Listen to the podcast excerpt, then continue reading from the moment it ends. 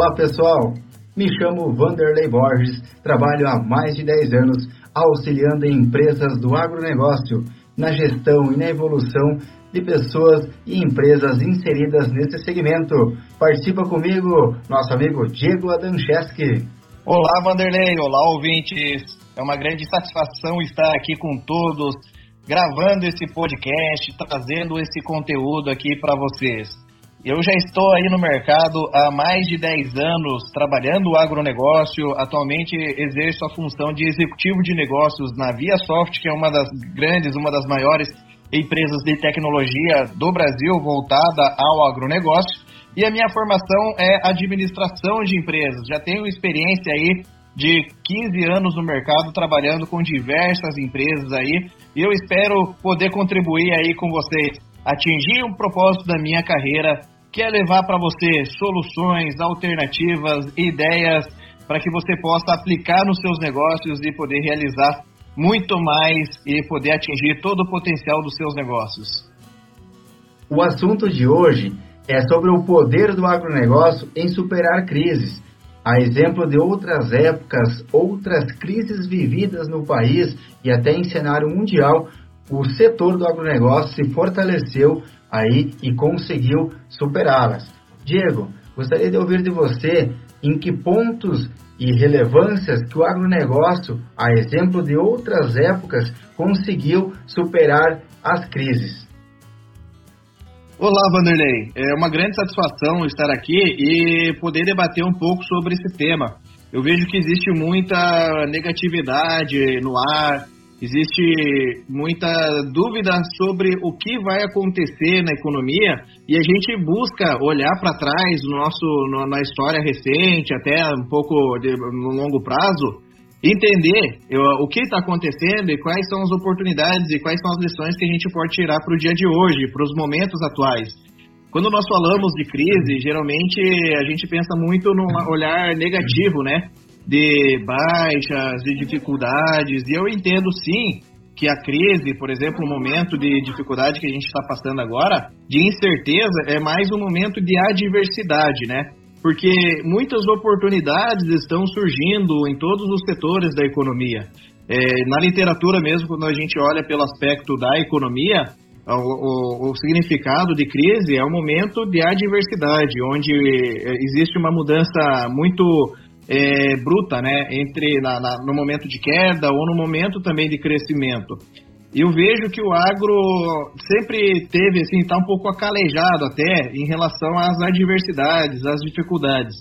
Pois a gente tem influência de diversos fatores, né? Nós temos, uhum. por exemplo, momentos em que determinadas culturas tiveram dificuldades climáticas, é, nós tivemos momentos onde as legislações ou restrições, tanto do governo, do governo brasileiro quanto de governos externos, né, de outros países, também afetaram os negócios. A diferença é que em nenhum momento da história, ou pelo menos da história recente do Brasil, nós tivemos uma crise ou nós tivemos um momento de adversidade que nos levasse a refletir todo o agronegócio, todas as cadeias, somando a, é, a a citricultura, somando ali a, a, cultura de soja, milho, enfim, de cereais, HF, laticínios. Então, o momento é, é de agora, considerando o Covid-19, é um momento totalmente diferente dos outros, porque leva muito esse, esse olhar, né? É um primeiro momento onde ele a, a, invade diversos fatores que influenciam no agronegócio em diversas culturas ao mesmo tempo, em diversas regiões ao mesmo tempo. Eu vejo que o grande sucesso do, do agronegócio até hoje é, ele está atrelado a algumas situações que podem, inclusive, nos salvar ou nos preparar ou nos deixar é, um pouco em vantagem nesse momento do Covid-19. Uhum. E aí, muito voltado à questão dessa democratização, né? Veja, o agronegócio, quando a gente pensa nele, nós temos ali uma cadeia de fornecimento gigante nós temos ali indústrias de fertilizantes, temos indústrias de rações, de laticínios, nós temos os distribuidores de insumos, né? E também temos os produtores, que é a grande uhum. base disso. E os produtores somam aí mais de 5 milhões em todo o Brasil. Então são mais de 5 milhões de indústrias ao céu aberto. E você atingir de uma forma significativa todas essas indústrias é, é, precisa ser algo muito complexo, precisa ser algo muito grande. Né? Então, por isso que eu digo que essa democratização, essa descentralização da, da economia rural, da economia agrícola nacional, é sim um dos principais fatores com que a gente consiga superar é, qualquer momento de adversidade, por mais forte, por mais intenso que ele seja. Muito bem colocado, Diego, porque a questão de regionalização de setores, enfim, é, vamos falar do produtor rural, quem produz milho, soja, cereais, é, tem o risco da, da questão climática. Então, perdeu-se produção no Rio Grande do Sul por falta de chuva, porém outros estados teve ganho em produção porque o clima ocorreu conforme esperado pelos produtores. É, Diga-se que alguns estados têm um fomento melhor para algum ou outro cereal, é, regras comerciais e até políticas. Então, vamos lá, taxação de, de algum cereal, de algum produto para exportação, como que está o consumo de proteína lá fora, que estamos exportando muita coisa. E isso é bem é, avaliado, e conforme você comentou, que o agronegócio ele tem muitas demandas. E por, por ser um setor de alimentação não só humana, é, animal, que depois vai se transformar em alimentação humana, ele não para em momento algum. Tem seus altos e baixos, diga-se até que é um universo à parte, é uma economia à parte, porque a situação primária lá na produção de cereal, produção agrícola, para ir para uma transformação, para ir para uma indústria e essa gerar o seu produto acabado, sendo para consumo próprio, interno no Brasil ou para exportação, ela depende de outros fatores que muitas vezes em algumas regiões uma crise hídrica implica é, muito mais forte, o impacto é muito maior do que a vivida pelo Covid-19 nesse momento. E na situação do Covid-19, a gente pode avaliar que o impacto não foi tão alto no setor. Por quê? A produção não parou, a industrialização de alimentos não pararam, as exportações não pararam. Com a elevação do dólar, a produção de alimento em si ela foi favorecida. Em contrapartida, quem precisa de insumos importados, em contrapartida, o que vem de fora, ele está aumentando a questão de custos.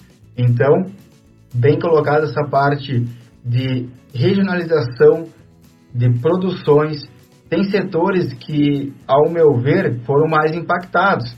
Ao exemplo do suco energético. Regiões do país que foram mais afetadas é, por ter focado em produções de cana-de-açúcar, por exemplo. Coisa que não acontece no sul, talvez no sudeste vai estar sofrendo um pouco mais. É verdade, Vanderlei. É, quando a gente pega e olha por nesse aspecto, né, vai por esse entendimento, existem aí alguns pilares, né, que são os fatores macroambientais, digamos assim, que podem ser analisados e que a gente consegue entender qual é o impacto disso tudo nesse setor, nessa, nesse segmento. Então, por exemplo, toda vez que a gente tem uma crise, ou no passado nós tivemos né, um momento de adversidade, foram porque nós tivemos momentos né, de alteração política ou econômica, onde a demanda, onde a, o câmbio acabou afetando, ou social, né? Uh, um determinado consumo, por exemplo, lá na, no, no crush de, de 1929, que houve aquela quebra da bolsa, isso levou uma, um desencadeamento da mudança do comportamento e demanda por produtos também, é, ou até mesmo tecnológicos. O que nós vemos é que em nenhum momento na, da história, pelo menos da história recente, aí dos últimos 50, 60 anos, nós tivemos um momento de adversidade que mexesse em todos esses pilares, né?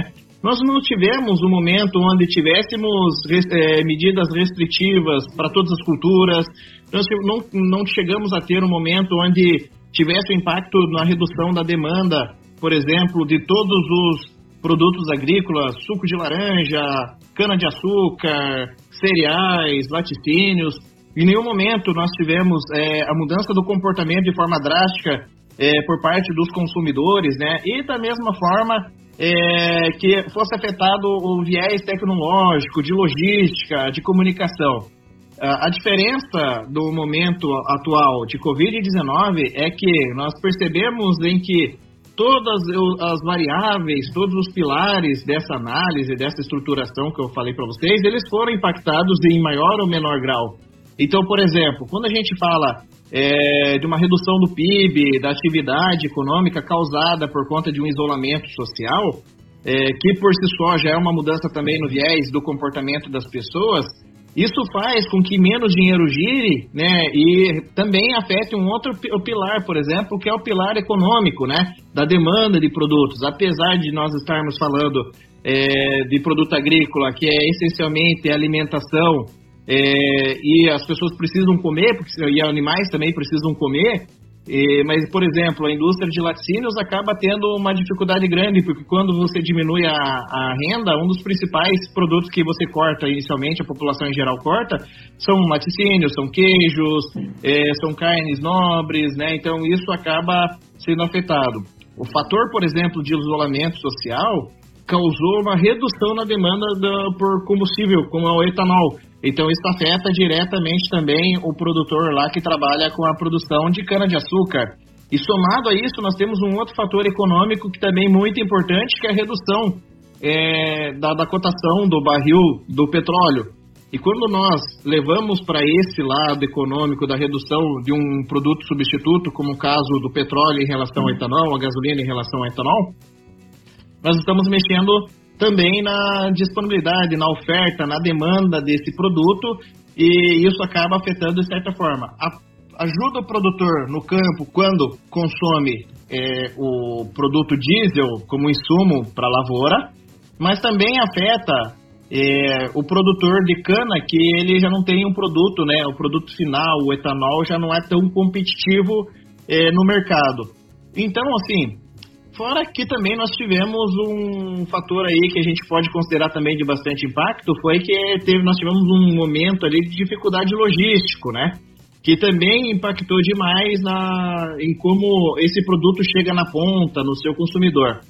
Então veja que, diferente de outros momentos de adversidade na nossa história, eh, o Covid-19 ele trouxe um momento de reflexão porque foi a primeira vez, pelo menos pelo que a gente estuda e pelo que a gente tem de experiência, que todas essas é, matrizes, todos esses fatores, todos esses pilares foram afetados de uma única vez. Isso leva com que o empresário rural, é, que o empresário da rede de, de distribuição, né, de fornecimento de insumos, repense a sua, a sua forma de fazer negócios, repense a forma que está tratando o seu cliente, o seu fornecedor. Isso traz muitas oportunidades, mas para aquelas empresas ou para aqueles empresários do campo que não estavam preparados, isso sim, aí vai levar dificuldades aí imensas, né? As pessoas estando mais por casa, consumindo menos, ele saiu de uma curva bem fora do planejamento de qualquer empresa. Nenhuma das empresas que tinha seu planejamento 2020, que vinha numa certa crescência, vinha com bons números, Assim, não previa uma variação tão alta, por exemplo, no laticínios, consumo de derivados do leite. E a gente vê que o produtor não parou de produzir leite, não parou de alimentar o seu plantel. Por um lado, sofreu, sim, concordo, as pessoas estão consumindo menos queijo, teve a sua queda, que não era prevista em nenhum estudo, nenhum planejamento do setor de laticínios, que tiveram que tomar outras é, tomadas de decisões para é, transformar isso em outros produtos, colocar o leite in natura no mercado, estocagem até de um leite em pó que não estava previsto. Enfim, tomaram ações que é, tiveram no momento correto pela baixa de vendas. Porém, a gente já vê o aquecimento nesse pequeno período de retomada nas vendas. Mas lá na alimentação animal, lá na produção de rações, lá no, no cuidado com o plantel desses animais que produzem o leite, é, exigiu-se mais, porque teve a situação, às vezes, de algumas regiões de seca que não teve o pastejo à altura para manter aquele plantel de animais. Então, a alimentação de, em suplementos, em rações, enfim, teve uma demanda muito maior, que é o que a gente falava. O produtor de cereal também teve a valorização do produto pela, pela cotação que foi feita em dólar. É, situações assim que prejudicaram alguns setores e favoreceram outros por causa da questão consumo, por causa da questão de cotações mesmo, né? Porém, o próprio produtor que lá fez o plantio de soja, de milho, que esperava uma cotação, teve ela bem acima e teve que logo na sequência investir o mesmo valor em cotação alta para compra de insumos. Então, cada segmento na sua situação teve que tomar algumas ações para questão demanda do seu próprio produto.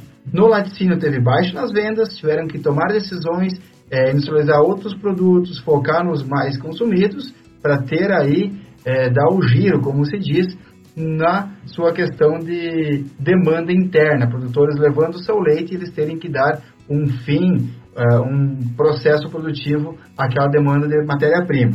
Em contrapartida, na linha de cereais, a gente vê assim uma produção muito boa, mesmo com algumas regiões sofrendo com faltas de chuvas, tiveram boas produções a um preço muito bom. Então esse produtor ele vai estar tá fomentando e segurando a parte do mercado que contempla a ele. É, esse é um ponto assim bastante interessante e me fez aqui viajar na história, sabe? Quando eu era mais jovem, quando eu era garoto, eu olhava comerciais, o telejornal e via imagens ali de produtores jogando leite, né? Porque naquele momento não era viável a comercialização, não se tinha, enfim, por diversos motivos. Eu já vi produtores jogando laranja fora, caminhões e caminhões. A gente já acompanhou na nossa história recente é, vários momentos assim, sabe, Vanderlei? Mas a questão maior é que nesses momentos, veja, a gente sabe quando monta um negócio de que a vida não vai ser, ser só flores, né? A vida vai ser feita, a vida da empresa vai ser feita de muito progresso, mas também de, de muitas dificuldades. E o que eu vejo é que muitas vezes essas é, histórias de dificuldades não nos prepararam, não nos ensinaram suficientemente para que a gente estivesse preparado, tivesse condições de ter um próprio suporte para superar a, as crises maiores como essa que nós estamos passando. Nós, brasileiros, né, sendo empresário, sendo consumidor, é, sendo estudioso, nós sempre temos aquele olhar otimista de que tudo vai dar certo ou que qualquer negatividade não vai ser tão grande a ponto de colocar em risco o nosso negócio. E aí é um grande erro, porque nós não fazemos reservas suficientes, nós não fazemos investimento em tecnologia que seja à altura é, de um crescimento sustentável. A gente vive sempre apagando incêndio e é difícil a gente trabalhar e fazer a gestão do nosso negócio de uma forma a, a pensar realmente que esses momentos de adversidades virão e de que a gente precisa estar preparados não somente para sobreviver nesses momentos, mas para fazer desses momentos uh, grandes oportunidades, para fazer um ganho de mercado, incorporação de um concorrente que está em dificuldade financeira. O que eu vejo é que nós tivemos crises pontuais, momentos de adversidades pontuais, por exemplo, na área de laticínios, na área de cereais, na área da citricultura, é, na área de HF, por exemplo, onde o produtor nem conseguiria sentar, né, em alguns momentos, sentar com o supermercadista para negociar preço, porque a oferta estava é, muito maior do que a demanda, por exemplo.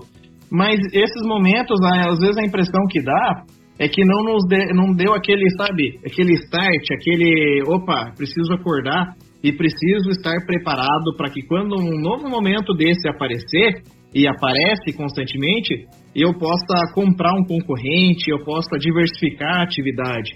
Né? E aí, quando nós chegamos no momento de adversidade gigantesco como é agora, e essa adversidade ela se dá por diversos fatores, mas eu vejo muito mais pela dúvida pela incerteza de quais são os caminhos, porque é um novo mundo, como eu postei recentemente um artigo, é, é um novo mundo de novo.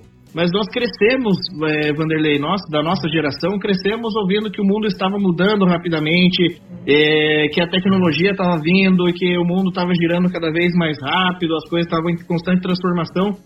Mas será que nós, como empresários, nós nos preparamos de fato e nós somos promotores dessas mudanças? Às vezes não. Eu vejo muita empresa que ainda ficou muito confiante somente no ponto comercial e que não deu foco realmente para o cliente, e aí vem um momento desse de adversidade e derruba, opa, o problema é a crise. Será que é crise mesmo? Ou será que é aquela é, aquele conformismo, aquela tranquilidade que, o, que aquele empresário sempre teve. Então, o que eu vejo é que uh, nos momentos que nós passamos de crise, sempre nós tivemos empresários, produtores dentro do agronegócio que pensaram fora da caixinha, que buscaram é, formas alternativas para atender o produtor, buscaram formas de levar novas tecnologias, novos produtos, de se requalificar, se reinventar. Esse também foi um segredo do agronegócio, né? Por exemplo, vamos pegar aqui o caso da criação do barter, da aplicação do barter em grande escala, da forma que foi. Foi uma grande jogada de quem trabalha, os distribuidores e da indústria, das tradings, de viabilizar, por exemplo, o acesso do produtor naquele momento de dificuldade, de uma escassez ali, de uma crise hídrica, facilitar um crédito para ele, reduzir o seu risco, né, de trazer um ganho de escala, conseguir as revendas e os trades conseguirem trabalhar com volume maior, trazer uma garantia, uma segurança maior para o produtor, reduzir a insegurança dele. Então eu vejo, e quando eu falava lá no começo de que esses são momentos de oportunidades, de adversidades que trazem dificuldades, mas trazem oportunidades, eu vejo que muitas vezes o agronegócio foi, sabe, lá na raiz e buscou soluções efetivas, buscou formas criativas de se resolver, de se reinventar. E a minha esperança é, de fato, de que a gente tenha a capacidade nesse momento de dar um grande salto de qualidade também nos próximos meses e nos próximos anos e que a gente saia muito mais forte do que entrou. Quando a, a paulada é forte, dói bastante, mas caleja e a gente fica muito mais preparado. E eu espero realmente de que, e vejo muita empresa hoje já se articulando para passar esse momento aí e sair dessa, dessa diversidade muito mais forte do que quando entrou. No mercado a gente tem a frase de aquele produtor é sortudo, aquela empresa tem muita sorte porque as coisas acontecem com ela. E isso não é por acaso. Como se diz, trabalharei até que o pessoal enxergue sorte no meu trabalho. É, o que eu quero falar com isso? E até será pontos de discussões em futuros podcasts que a gente estará tratando aqui. Aquele produtor que está organizado, que está com o seu planejamento, desde o planejamento de safra, acompanhando os cursos, fazendo aí desde uma simples planilha, uma ferramenta que entregue resultados, que ele possa tomar decisão em cima de informações reais que estão acontecendo, seja na propriedade, vamos para agora a empresa, a empresa revenda de, de defensivo agrícola, a cerealista tem que tomar decisão muito assertiva, porque uma negociação com dependendo o número do volume pode quebrar. Então, vamos sair dessa parte de enxergar as empresas de sorte e, e, valorizar o trabalho e as decisões assertivas que aquele diretor está tomando. Desde um simples produtor que tem, não precisa ser grandes áreas, mas faz a produção em cima de custos, sabendo quanto custa cada área, cada cultivar, cada é, produto que ele está produzindo em sua propriedade. É, levando isso para os laticínios, para as revendas de insumos, principalmente para as cerealistas, que dependem de um fluxo de caixa, um planejamento para saber ah, como trabalhar com o seu produtor. Eh, você falou muito bem das empresas que sempre estiveram o melhor ponto, estão na BR, estão com um estacionamento muito bacana para receber meu produtor, para comprar os meus produtos. E aí, quando eles precisam é, executar um, um isolamento social, quando eles não podem sair da sua propriedade, você tem o seu vendedor a campo, você tem ferramental para ir até a propriedade é, desses clientes, mostrar diferenciais, você tem um portal que eles possam fazer comunicação com a sua empresa, são muitos pontos que a gente começa a validar essas empresas sortudas do mercado, aqueles produtores sortudos do mercado que investem em ferramental, que conseguem enxergar as informações para poder tomar as decisões. E claro que isso a gente vai estar tá falando, acredito que em outros podcasts, sobre um simples planejamento financeiro que muitas empresas têm e acabam não executando de forma correta. Produtores rurais, o volume é muito alto, não conseguem aprimorar custos, que acabam aí tendo seu dinheiro, seu lucro evaporado por um simples apontamento mal feito, que Acredite que aquele valor esteja no seu caixa e um simples apontamento de uma manutenção de um processo que não foi apontado, evaporou-se aquele lucro. Exatamente, Vanderlei. É, organização, planejamento, tudo isso é fundamental para a gente poder pensar numa segurança para a tomada de decisão. E a tomada de decisão, ela nos remete a um futuro pródigo ou não, né?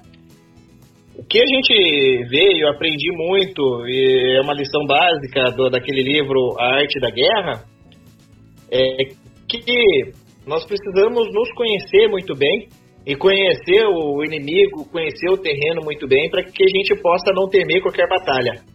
Então, quando nós falamos de você saber exatamente tudo o que está acontecendo na tua empresa, na tua organização, quais são os custos, quais são as oportunidades, quais são os riscos, isso faz com que você consiga enxergar muito além e enxergar coisas que os seus concorrentes não estão enxergando.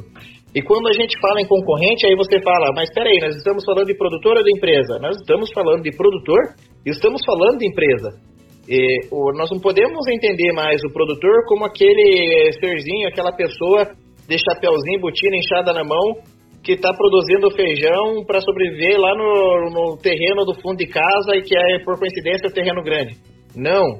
A atividade agrícola ela é profissional, ela tem que ser enxergada como uma empresa que precisa sim ter rentabilidade, que precisa sim ter controle, que precisa sim também criar diferenciais competitivos para que a empresa que está comprando o seu produto, o soja, o milho, o tomate, o, o feijão, a cana de açúcar, veja realmente valor. E nós vamos ver no futuro muito próximo uh, os produtos também serem pagos de acordo com a sua qualidade, de acordo com as suas especificações. A gente já vê isso em algumas, algumas áreas, por exemplo, né? Mas nós vamos cada vez mais é, ver isso não só, por exemplo, no laticínio, mas ver isso em outras, em outras culturas. Então, Vanderlei, para concluir essa minha, minha linha de raciocínio, é, nós vemos que alguns setores hoje do agro estão mais profissionalizados do que outros. É, existe uma diversidade muito grande nas teorias de como as coisas precisam acontecer e estarem organizadas, mas isso é resultado de um dos maiores, como que eu posso dizer, assim, de um dos maiores fatores de sucesso do agronegócio brasileiro, que é essa adversidade. O fato de nós termos muitas cabeças pensantes, de nós termos muitos produtores no Brasil, alguns tendo mais sucesso do que outros, é, uns, uns tendo mais garra do que outro, mas é essa pluralidade que faz com que a gente tenha muita competência para superar as crises e as adversidades que nós tivemos. E tenho certeza que é essa diversidade, é essa pluralidade que vai nos deixar cada vez mais forte para um futuro cada vez melhor no agronegócio brasileiro. E aí compete a nós, que trabalhamos eh, em diversas outras áreas, que são fornecedores também de insumos para o agronegócio, entra a questão de consultorias, tecnologias, entre outros serviços, que também nós nos profissionalizemos. Eu acredito sim que o Estado brasileiro precisa ser um provedor de medidas e ter protocolos e ações que nos, nos blindem, né, de nos protejam de novas crises, por exemplo, nós não podemos ter ações tão isoladas da forma que nós tivemos. Lógico que aqui a gente está falando de uma dificuldade por ser algo totalmente desconhecido, mas nós podemos aproveitar esse momento para aproveitar muita coisa, né? Nós podemos aproveitar é, esse momento também, e aí cabe é, uma sugestão minha, de uma grande mobilização do agronegócio é, em torno né, da, da, grande sociedade, uma grande mobilização da sociedade em torno do agronegócio. Nós somos hoje é, um quarto do PIB brasileiro, mas nós temos condições de fazer o agronegócio ser o grande negócio do Brasil. Né? Só que para isso a gente precisa estar mais articulado, ter uma representação muito mais forte, a sociedade precisa se estruturar também em torno do agronegócio, e aí sim, nós levaremos para o mundo produtos de, de altíssima qualidade, com grande valor agregado, e quem sabe até muita coisa já processada internamente no Brasil, e aí a gente não trabalhar somente na commodity. Então, Vanderlei, para concluir, eu vejo sim que a diversidade, tudo isso que a gente conversou, são grandes diferenciais mas as pessoas, a vontade de fazer acontecer no agronegócio sempre superou qualquer coisa. E eu continuo acreditando que isso vai ser daqui para frente cada vez mais intenso. E a tecnologia, inclusive, pode ajudar. Não para tirar o aspecto pessoal da, do, dos negócios, mas sim para trazer de volta a humanidade. Fazer com que as pessoas não se atarefem mais com retrabalho, com repetições, mas sim consigam exercer todo o seu potencial, essa capacidade intelectual para fazer coisas novas, para inovar, para controlar mais, sabe? É, para que o agro continue sendo cada vez mais produtivo, para que exerça todo esse potencial que tem e para que realmente rompa as barreiras ainda que impedem o seu desenvolvimento ainda maior e ainda mais acelerado. Diego, este assunto nos rende muita conversa porque o poder do agro em superar crises, em superar adversidades. Então, outros setores, outros segmentos estão esperançosos que o salvador da pátria novamente seja o agronegócio, porque ele não parou, não teve baixa de demanda, não teve situações assim que impactou fortemente, porque ele é muito grande e muito forte. Então, setores secundários estão dependentes desta economia estar funcionando, o seu fortalecimento, as garantias para levar riquezas a outros setores. É, encerro aqui agradecendo a sua participação, a participação dos nossos ouvintes e, claro, sempre convidando para novos assuntos. Toda semana teremos convidados, teremos assuntos aí de extrema relevância que vale a pena o investimento do seu tempo, você que está nos ouvindo, a acompanhar. Ótimo, Vanderlei. É uma grande satisfação poder estar nesse projeto junto contigo. É uma grande honra poder conversar com você, produtor rural, com você, empresário, com você, estudante. É, enfim, para todos vocês que têm interesse em assuntos relacionados ao agronegócio, nós traremos aqui nesse projeto vários assuntos, vários temas, com versões diferentes, com opiniões diferentes, é, de pessoas que estão na prática vivenciando e construindo o agronegócio. Para nós é, é uma grande satisfação e sim, nós estaremos aqui semanalmente trabalhando novos conteúdos, trabalhando as opiniões, as sugestões que você ouvinte trouxer para nós também. Então, Vanderlei, um grande abraço para você e para você também ouvinte e até a próxima. Abraço a todos, até a próxima semana.